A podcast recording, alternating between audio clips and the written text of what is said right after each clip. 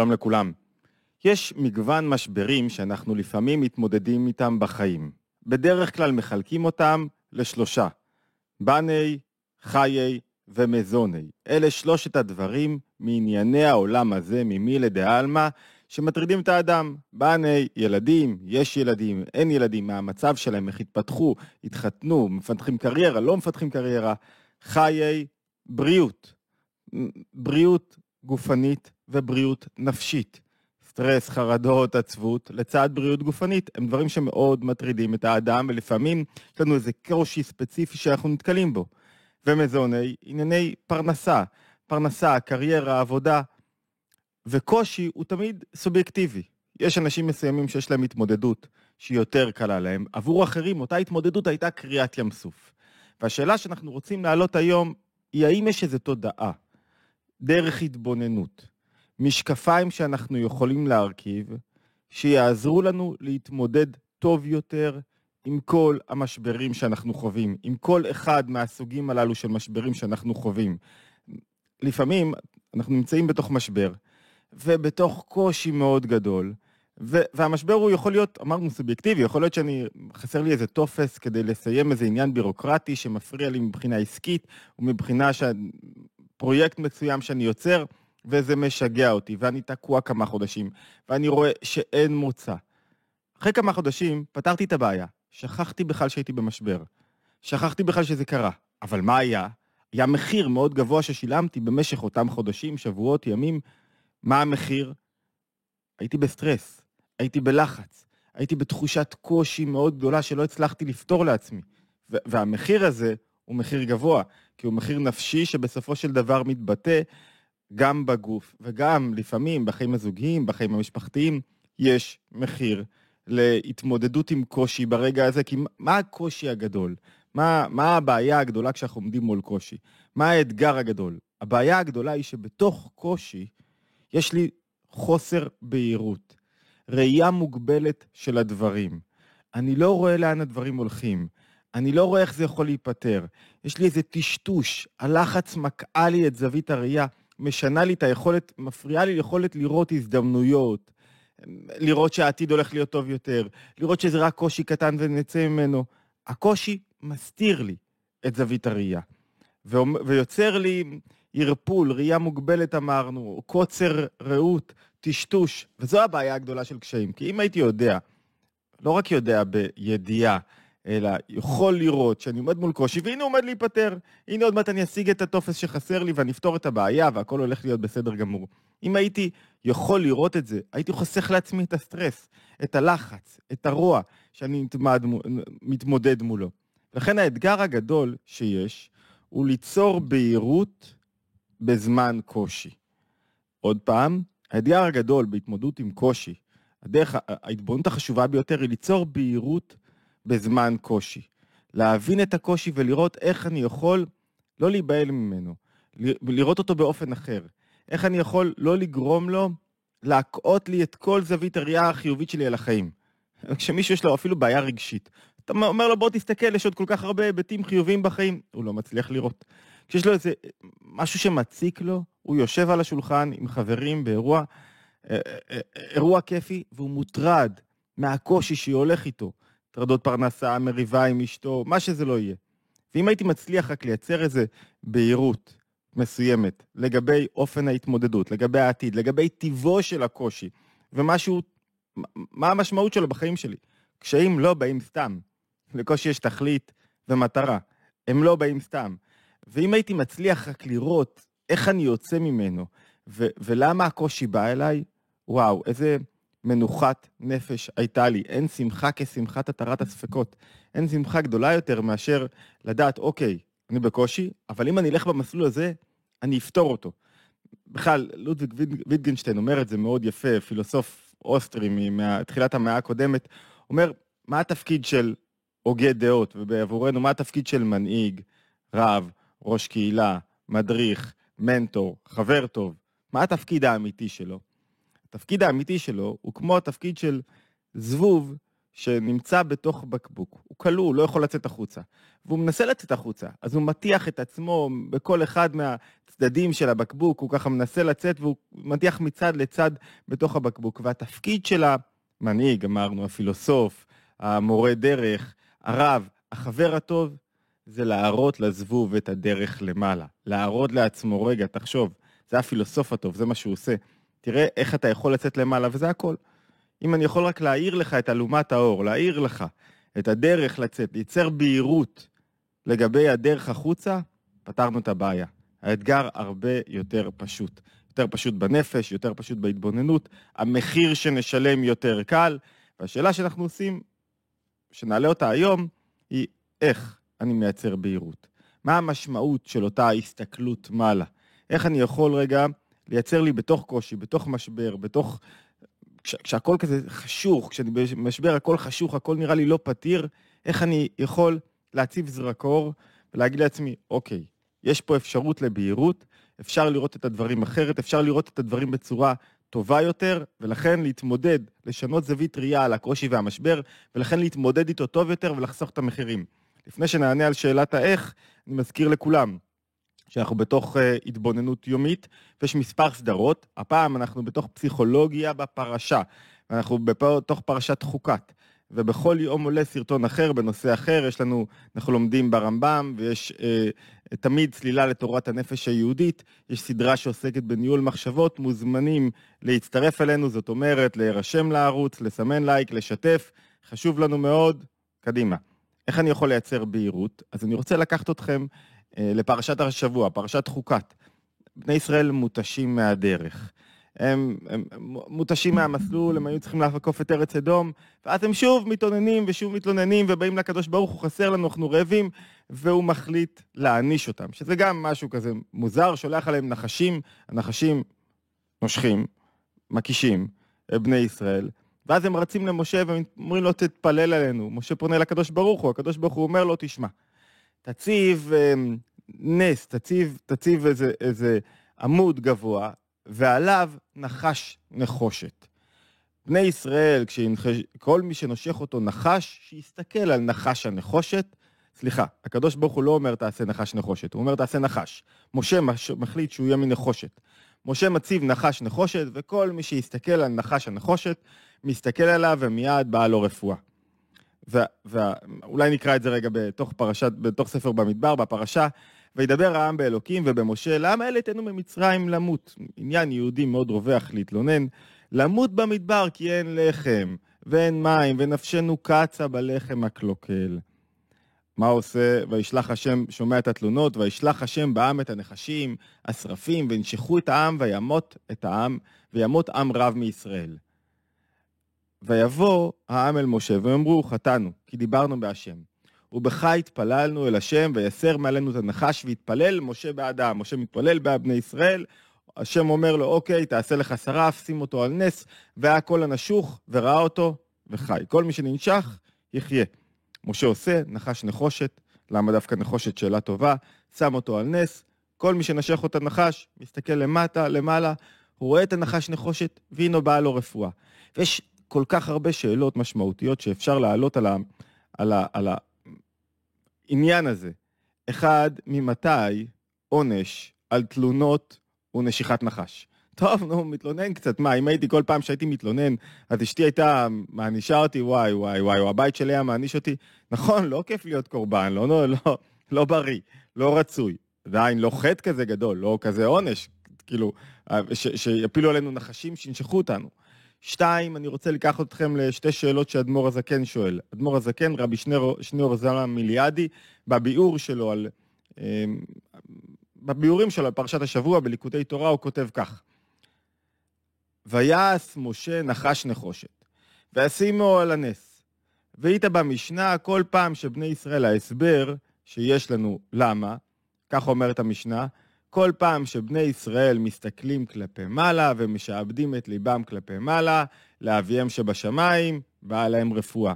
זאת אומרת, הביאור הפשוט, הרווח, שהמשנה מציעה, למה הנשיכה כדי שיש לנו קושי, משבר, נשיכת נחש, במטרה שהאדם ירים את עיניו כלפי מעלה, כלפי השמיים, ואז יגיד, תעתה, הקדוש ברוך הוא, הבורא, אני יודע שזה ממך, אני מבקש עזרה, מבקש רפואה, ואז באה לו רפואה. על זה מקשה אדמו"ר הזקן אומר וקשה. למה בכלל נחש? למה צריך לשים נחש, נחושת, או לא נחושת, או כל נחש? משה בחר נחושת. למה צריך לשים נחש כדי לגרום לך להרים את העיניים מעלה? אוקיי, אני מבין, למישהו יש קושי, תתבונן כלפי מעלה. הקדוש ברוך הוא אומר, תצעקו אליי. אבל למה הוא צריך להגיד למשה, תשים מות? ועליו נחש נחושת, ושיסתכלו על נחש הנחושת, ככה יגבירו את עיניהם כלפי מעלה. מה העניין של האחת, של להציב נחש נחושת? אתה רוצה להגביע עיניך כלפי מעלה? תגביע עיניך כלפי מעלה, תסתכל לשמיים, רבי נחמן אומר. 2, סכנה מאוד רווחת, שיש בנחש נחושת, שהוא יהפוך לאליל, עשית פסל. אנשים יאמינו שמי הכוח המרפא, נחש הנחושת. אם הם יאמינו שנחש הנחושת מרפא, כל הרעיון של בני ישראל משעבדים את ליבם לאביהם שבשמיים, התמוסס. ובאמת, המלך חזקיהו היה צריך להשמיד, להרוס נחש, את הנחש הזה, מאותה סיבה שהפך להיות מקור לעבודה זרה.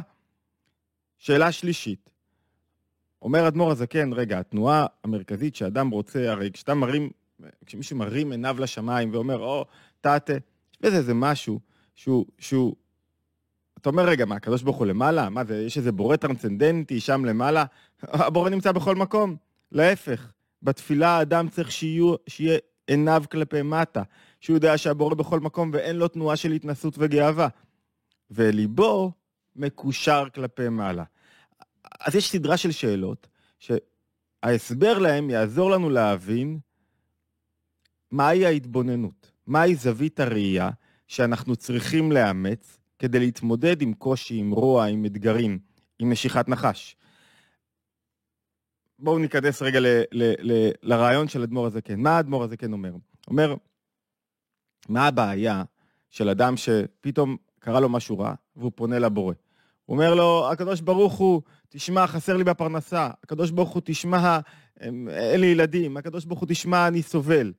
מה הבעיה? שהוא אומר שהרוע, הקושי, המשבר, הגזרה, הטרגדיה, 1, הם לרעתו, 2, הם לא שייכים, יש להם רשות אחרת שבוראת אותם, זה משהו אחר, שכאילו, זה לא הבורא. 3, הוא לא מבין למה זה קרה לו, מה הסיבה. מה האדמו"ר הזקן מציע? הוא מציע להתבונן בשורש של הנחש. הוא אומר בשורש של הקושי, בשורש של האיסורים. לכל דבר שלילי שקורה לנו, יש שורש חיובי. לכן, מטפלים בהקשת נחש על ידי נסיוב, שבא מהנחש עצמו. מה הכוונה?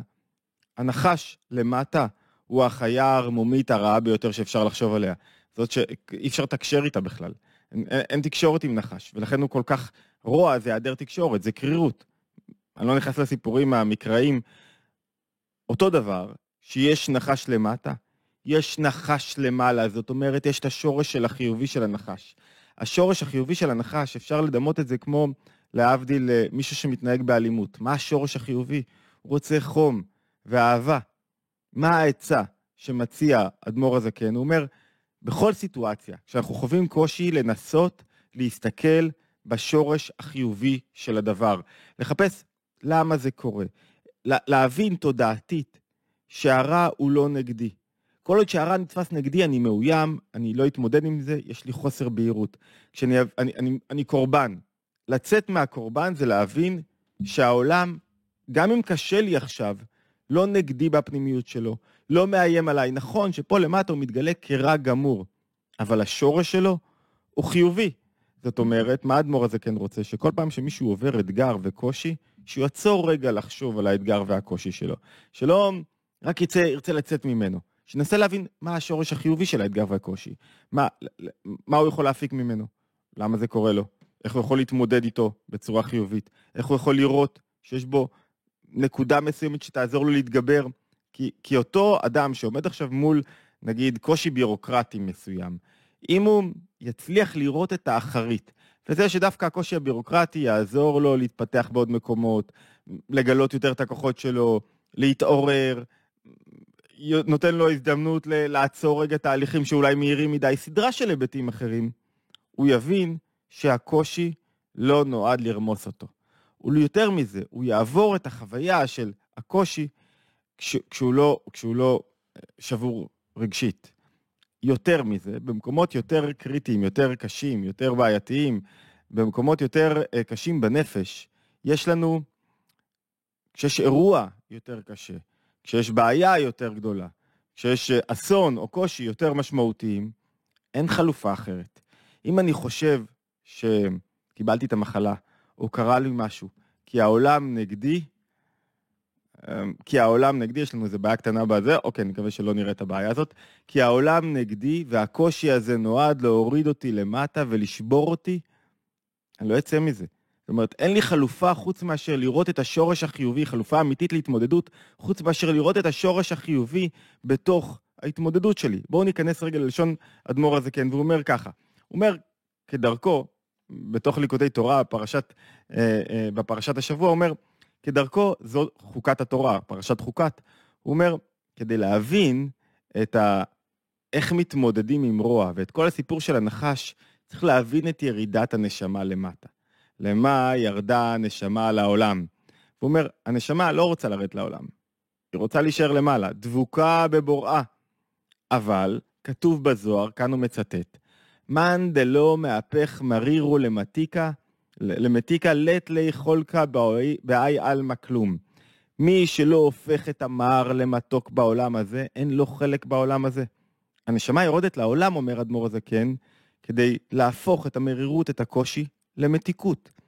איך לזהות את השורש של הדברים, להתבונן בצורה רחבה יותר, להתבונן למה זה קורה דווקא לי, להבין רגע ששום דבר הוא לא באמת נגדי. וזו השקפה שהיא קשה מאוד ליישום בזמן הקושי, אבל היא היחידה שמצילה, כי יוצרת בהירות.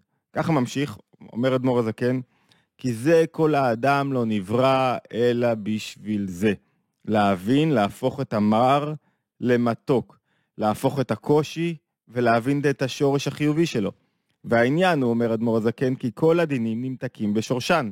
הדינים, כשאני רוצה להמתיק משהו, אני הולך ומסתכל למה הוא קרה. אני הולך ומנסה לפרק את המקום הקורבני שלי בנפש. קרה דווקא לי, ואני מפסיד תמיד, ואני אכלתי אותה, והעולם נגדי, ולא אוהבים אותי, ולא מעריכים אותי. אני מנסה לנטרל את המקום הזה, ולעלות לדרגה יותר גבוהה. רגע, מישהו אמר לי משהו מסוים. למה הוא אמר לי? אולי יש לו בעיה, אולי התמודדות שלו. אולי יש לי איזה ביקורת שאני אוכל לקחת מכאן, אולי לא חסר איזה חום ואהבה, אולי לא חסרה איזה עניין מסוים בתוך חייו. הוא אומר, ממשיך אומר אדמו"ר הזקן, הנה כל הרעות והדינים, רחמנא ליצלן, שנתאבו בעולם, שורשם ומקורם המחיה אותם הוא טוב. השורש של כל רע הוא טוב. כמשל הזונה עם בן המלך המבואר בזוהר. יש משל שאדמו"ר הזקן מביא מהזוהר על זונה יצאנית, מלך סוחר את שירותיה, כדי לבדוק את הבן שלו. האם הבן שלו מצליח לעמוד בפיתוי, מצליח להיות אדם נאמן. והוא מזמין את הבן שלו, מזמין את היצנית, אבל היצנית יודעת שמה רצונו הפנימי, מה הבן באמת רוצה, מה האבא באמת רוצה. האבא רוצה שהבן יתמודד, יעמוד בפיתוי, בניסיון, לא ייפול. ולכן, משל הזונה עם בן המלך מנסה להגיד, העולם מנסה להפיל אותנו בתוך דיכאון, בתוך כעס, בתוך חוסר בהירות, בתוך חוסר אמון. העולם רוצה להחשיך הניסיון, אבל בפנימיות שלו הוא כמו הזונה, היצאנית, שנזכרה על ידי בן המלך, שמה המטרה? שיתנסה להפיל, אבל הרצון הפנימי של העולם זה שהאדם יתגבר, שהאדם לא ייבהל מהקושי ומהחושך, שהוא יבין שיש לו שורש חיובי. וככל שדווקא העולם יראה שאתה מתגבר יותר על הקושי, בזה תתענג יותר, כמו היצנית שתהיה אהובה למלך, כי המלך יתממש רצונו.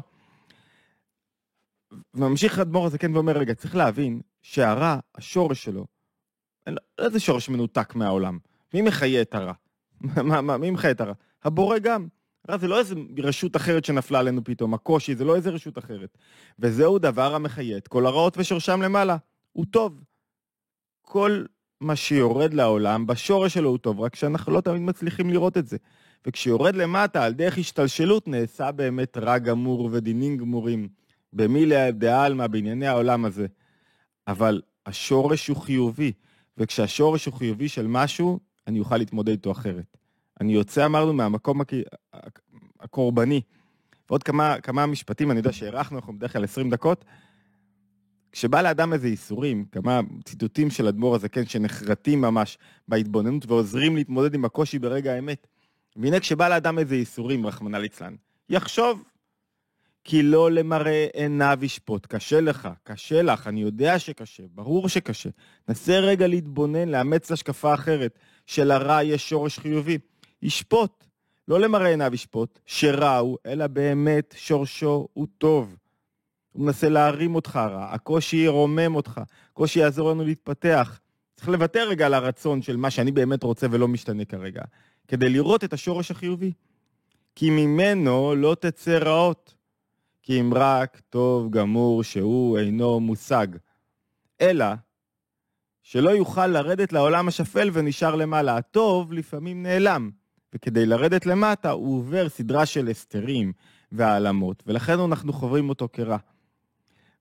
וממשיך אדמו"ר הזקן ואומר, זהו יסור יסרה נהיה. למה אני חווה איסורים? כי אני מגלה רק את שתי האותיות הראשונות של שם השם, י' ו-ה'. בגלל זה אני חווה איסורים וקושי. זהו יסור יסרה נהיה, שהוא תחילת התגלותו שעדיין לא בא לידי גילוי, הטוב עדיין לא מתגלה. כשאני אגלה את שתי האותיות הבאות של שם השם, בשם השם הגבוה והנשגב יש 4 אותיות, י' וה' וו' וה'. כשאני מגלה רק את שתי האותיות העליונות, שנחשבים לעולם הנסתר, אז זה כל יסורים עבורי, עוד לא גיליתי שום דבר. כשאני מגלה את השורש של האותיות הללו, כשאני מגלה שבתוך היסורים יש טוב, כשאני רק רואה את העולם הגלוי, אני יכול לסבול ממנו. כשאני מגלה את התוכן הפנימי, אני מגלה שיש פה טוב עמוק. וזהו, אומר אדמו"ר הזקן, עניין נחומיש גמזו, תנא מהדור השני, אם אני לא טועה, שהיה אומר גמזו לטובה. נחומיש גמזו בסיפורי ילדים נתפס כאיזה טמבליקו שלא באמת חווה את העולם, ולכן הוא חווה רוע וקושי מאוד גדול, ואז הכל אצלו, כאילו, הכל קשה, לאנשים אחרים, והוא אומר על כל דבר, גמזו לטובה, למה? כי הוא לא באמת מתמודד. אצל אדמו"ר הזקן, הסיבה שנחומיש גמזו אומר גמזו לטובה, כי הוא מזהה את השורש החיובי של הדברים, מפני שהוא באמת מתבונן בשורש הרע, שהוא טוב, ומביא את המציאות אל שורשה, ושם יכול להשתנות. זאת אומרת, הוא רואה את הסיבה הפנימית של הדברים. כשבן זוג שלי מדבר אליי, בצורה לא יפה, כשיש לנו מחלוקת, אם אני מצליח להבין רגע את השורש של המשבר, שבעצם הוא רוצה מה? הוא רוצה להביע את עצמו, הוא רוצה לתקשר, הוא רוצה לקבל חום ואהבה, הוא רוצה משהו חיובי, אני יודע שיש שורש חיובי להתנהגות הזאת, הוא רוצה תשומת לב, הוא רוצה שיעריכו אותו, הוא רוצה להשפיע. אני מבין את השורש החיובי, אני לא שופט אותו על ידי ההתנהגות השלילית, אני יכול להגיד לה לא, אבל אני יכול לזהות את השורש, ואז זה לא אבוד מה שקורה כאן. והמסקנה של אדמו"ר הזקן, אם כן, אין רע כלל. וכל האיסורים בענייני העולם הזה, זה כל כך קשה, זה כמו איגרת י"א בתניא, כי אין רע כלל, כי השורש הכל תמיד חיובי, וכן כל האיסורים בענייני העולם הזה. כשחושב על דרך הנ"ל, כשאתה חושב כך, התפרדו ולא יתפסו קושי. זה קשה לאמץ את זווית הראייה הזאת, אבל היא הרבה יותר קלה מאשר לסבול את הקושי. כשמישהו מאמץ את זווית הראייה הזאת שהשורש של הדברים החיובי, הוא בעצם חי חיים בלי איסורים, לא משנה מה קורה בחיצוניות. כי הכל אצלו הוא בתנועה של שחרור, והכל אצלו טוב, זו תנועה גבוהה בנפש, צריך לקחת מעט ממנה לתוך המציאות לפחות, כדי לצאת מהמקום של בן זוגי נגדי תמיד, ואיך הוא דיבר אליי, ואיך הוא עשה לי. ואז אפשר ליצור שינוי אמיתי. עכשיו אפשר להסביר את כל הסיפור של נחש הנחושת. זהו עניין נחש הנחושת. למה משה בחר דווקא נחושת? כי נחושת היא מראה.